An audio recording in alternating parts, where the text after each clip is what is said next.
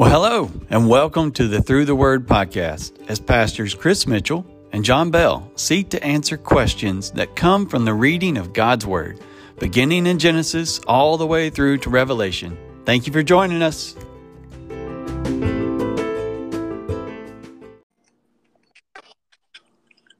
Well, hello, I'm Pastor Jon Bell. And I'm Pastor Chris Mitchell, and we are here together today. Um, a little bit different because Pastor Jon's not feeling well, and we're sorry about that, Pastor Jon. Well, uh, that, that's all right. Thank you, and thank you guys for for joining in. I'm I'm going to try and truck on through it. I mean, I've I've listened to podcasts and talk shows and things like that before, where where people were not feeling well, but they still did it. So, so this is through the Word podcast. Yes, it is, and today we're going to answer questions from Ezra and Nehemiah and Esther. And so I'm glad you said that because I didn't know, you know, you do so well at the intro and I, I didn't have any of that. So thank you for doing that. that's all right. But, but thank you guys for listening. And Pastor Chris, if it's all right with you, we'll go ahead and get into some of those questions. Yes, I'm ready. Let's go. All right. So in the opening chapters of Ezra, we read the name Mordecai. Sounds familiar from Esther. And so the question is Is this the same Mordecai from the book of Esther? And if so, how did he end up at the Citadel of Susa after returning with Zerubbabel? Well, this is not the Mordecai of Esther. Okay. Uh, this, uh, you know, obviously we've we've had this kind of thing happen before with different names and and and you know sounding the same or different time periods, different kings, things like that this is another one of those instances where Mordecai must have been a, a common name. And so the Mordecai of Esther was actually a much later figure historically, and he never returned to Jerusalem. Um, and but I thought, you know, because the name Nehemiah is in there too. Yes. That um, that's not the same Nehemiah either. Okay. Well, yes, he did come a little bit later, but still in the book of Ezra. Yeah, yeah, those um that's yeah, there's just those those similar names again just showing up like that is is certainly great question and grateful that we could kind of help think through that.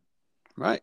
So in the in the closing out of Ezra in in chapter 10, we find the people they recognize their sin uh, on intermarriage with foreign men and women and so then Ezra says to separate from the people from the foreign wives and and so we find the sons of the priests who had married foreign women, they pledged themselves to put away their wives.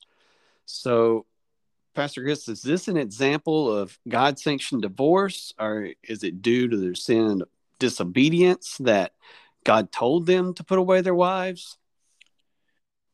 This is definitely one of those passages where you have to pause and you have to think deeply about the sovereignty of God what we do know is that the Israelites had sinned by marrying or taking in. So we see that word marrying, and but then we kind of get this idea of this taking in of foreign women.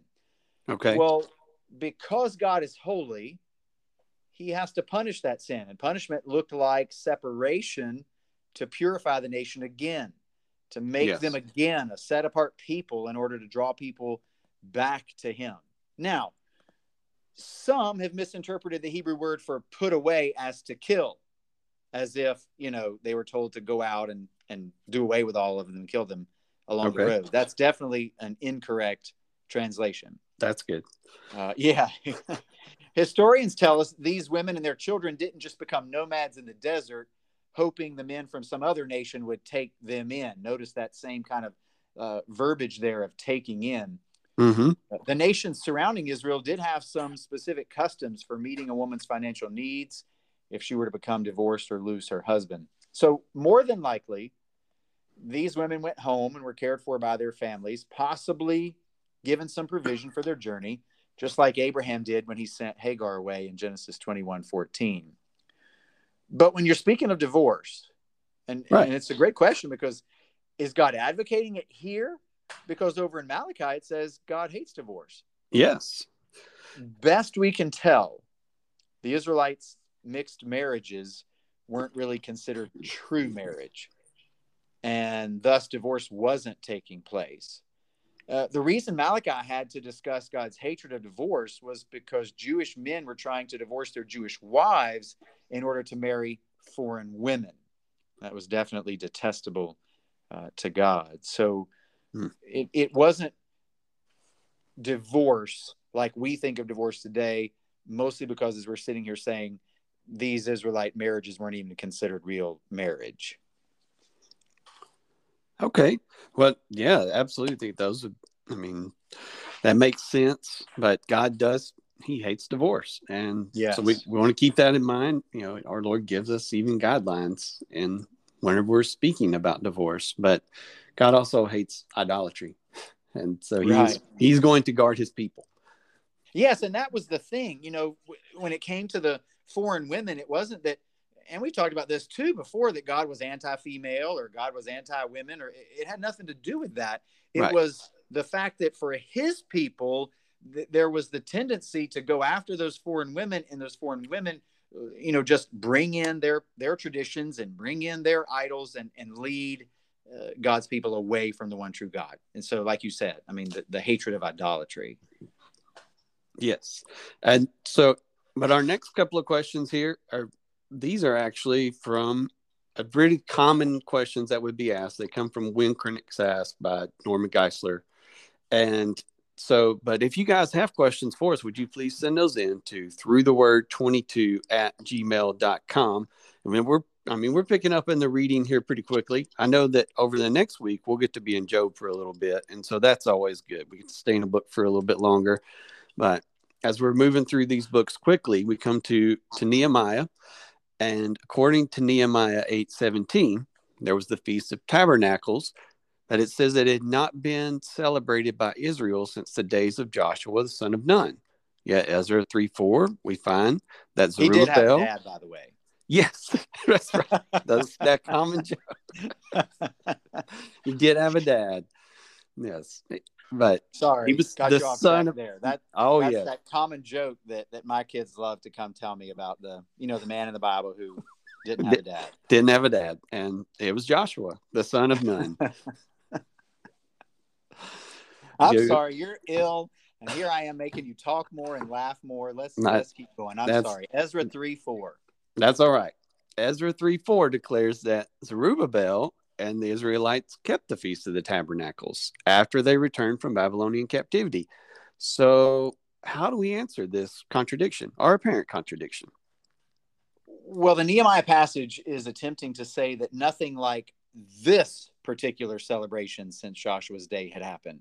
Okay. Now, there were several unique things about Nehemiah's celebration. Number one, it was recognized by the whole congregation Number two, there was a celebration that came with it, it came with great gladness, um, which is too bad that maybe some of the other ones didn't come.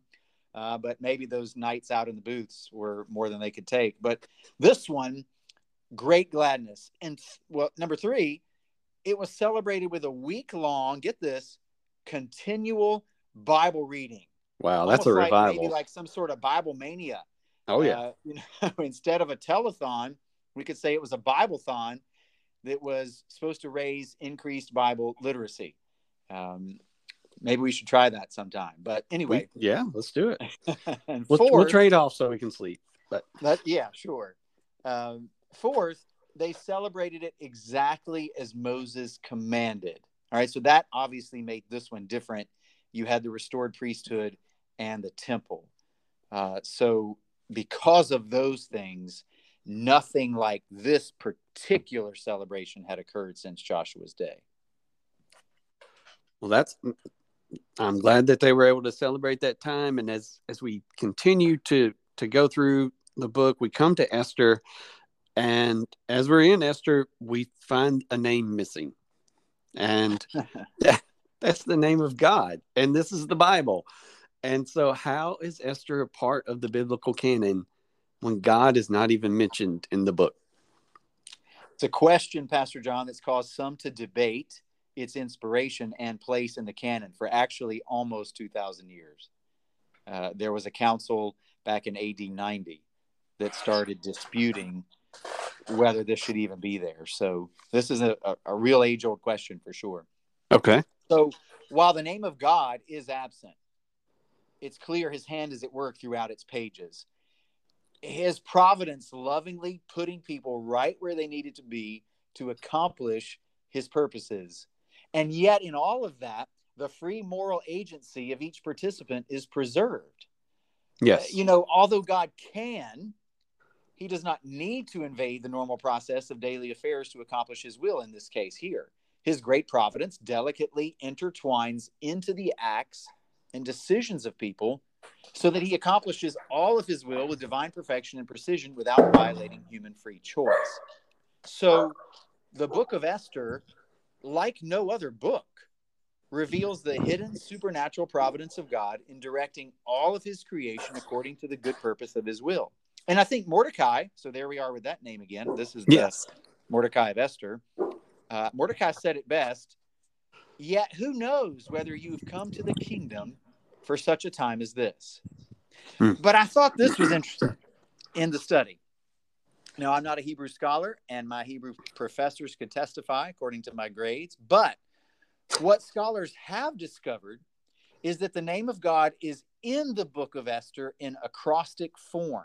Wow. Yeah. So at Fun. four crucial points in the story, and I'm going to go slow. We can go back and look at those or, or you know, some other time. But in chapter one, This is in 20 Hebrew. Right, in Hebrew. So I have to get the Hebrew Bible out. Chapter 1, verse 20, chapter 5, verse 4, chapter 5, verse 13, and chapter 7, verse 7.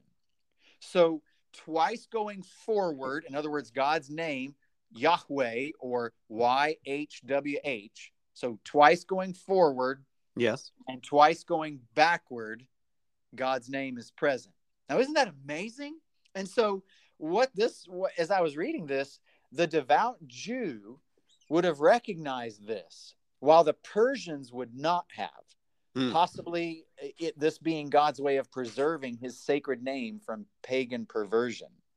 So, I mean, can you imagine? It's kind of like this undercover secret code kind of thing as they're reading, and they're like, well, of course, you know, here's God at work. Here's God at work. Look at his name. It's all over this place. And yet the Persians who might pick it up, what are you reading over there? Uh, You know, looking at it and, and they Right. couldn't figure it out. So I, I think that's, that's really, well, just part of that providence that I mentioned in the beginning. Right. And even though we don't find, you know, God's name, we do clearly see that he is at work. Yes. Um, Another couple of interesting things that I found on this was the name Esther in general in Hebrew has a connotation of meaning hidden. And oh, okay. And then also even thinking back to part of the curse that would come in, in Deuteronomy 31 that God says he's going to be found hidden. Mhm.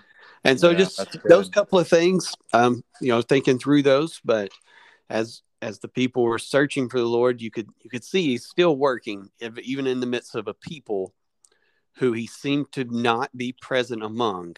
You still find his work taking place. That's right. And as we, you know and even in that you know that that time of silence you know sort of between the testaments yes, same things going on.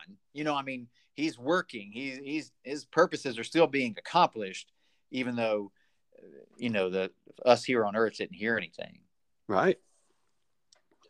And as we were continuing to go through the book of Esther, we what we find is that well, did Esther disobey, you know, a human government which God had ordained whenever she went before the king? We we spoke some about God's ordination of the government last week, but did Esther disobey the human government which God had ordained by going before the king? here what we're finding is this sometimes it is necessary to disobey human government namely when it compels us to sin so here are a couple of examples if the government says you can no longer pray to god all right so daniel chapter Right. 6 Yes. or if it says we must worship an idol of the president or you know the governor or whatever Right. um, and so we could look at Daniel chapter 3 kind of as an example there. Or we must kill the babies. You could look at Exodus 1 15 through 21. Then we must disobey. Hmm. All right. So that, that is appropriate uh, disobeying human government when it goes against the very uh, things of God causing us to sin. Right. Now, in Esther's case, there was no law compelling her to sin. So the parameters I just mentioned don't apply in her case. Okay. But she didn't disobey the law of the land because the law of the land allowed for someone to come before the king unannounced at their own risk. Yes. So, knowing of this provision of the law and accepting the risk of her life, Esther went before the king to save the lives of her people. So, in this case, there was no need to disobey the law since it was not compelling her to kill anyone or to commit any other act of sin. So, she wasn't disobeying the law. It was, I mean, it, anybody could go before the king unannounced. Right. You were just taking life into your own hands. Yes. There's If, if you didn't extend the scepter, you were, you know, done with. well, thankfully for the Jewish people and for, for our sake and, and reading the story and seeing the continuation of God's people and his promises, she did. And but as even Mordecai said, if you don't do this, someone else will. because Right. the Lord is going to have his will accomplished. Right. Yes. And so in God's providence, he extended the scepter. Yes. Well, praise the Lord and thank you for answering those questions today. And you guys, thank you for for joining in. I, I hope to have my voice back a little bit more next week. But if you have any of those questions, please send those in to through the word 22 at gmail.com. Well, we and we will be praying for you, Pastor Jon, as you continue to heal. Well, thank you. I appreciate that. And I will talk with you all soon. Bye. All right. Bye.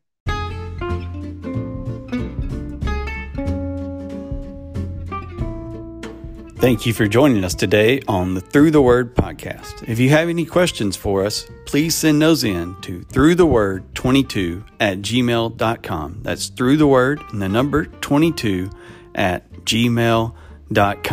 God bless you. Have a great day.